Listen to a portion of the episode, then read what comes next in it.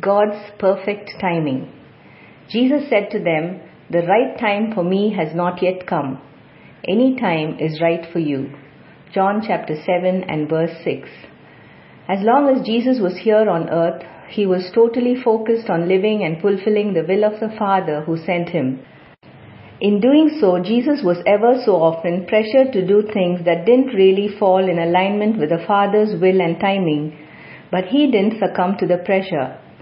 In John chapter 7, we read how the brothers of Jesus themselves did not understand this or believe who he really was, and were pushing him to go into Judea and do great things so he could make a name for himself.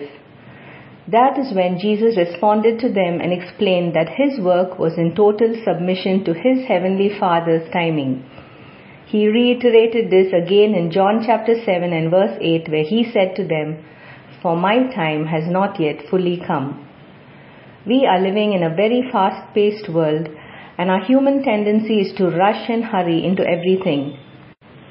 This is an age of instant gratification. It's all about instant loans, Instagram, insurance in five minutes, and instant food. No wonder it's becoming more and more difficult for us to learn to wait. In Ecclesiastes chapter 3 verses 1 to 8 we read that there is a time for everything and a season for every activity under the heavens. If we desire to do God's will in our lives, we need to wait on Him and do everything according to His timing. When we don't wait for God's timing and try to rush ahead of Him, we invariably end up making choices and decisions that often result in regret, stress, and sadness.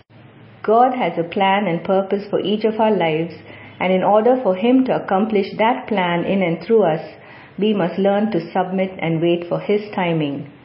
I'm sure many of us have experienced God's timing to be perfect, and if we truly surrender to Him, we will discover He is never a second too late.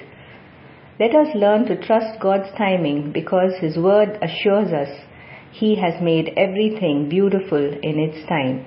Ecclesiastes chapter 3 and verse 11.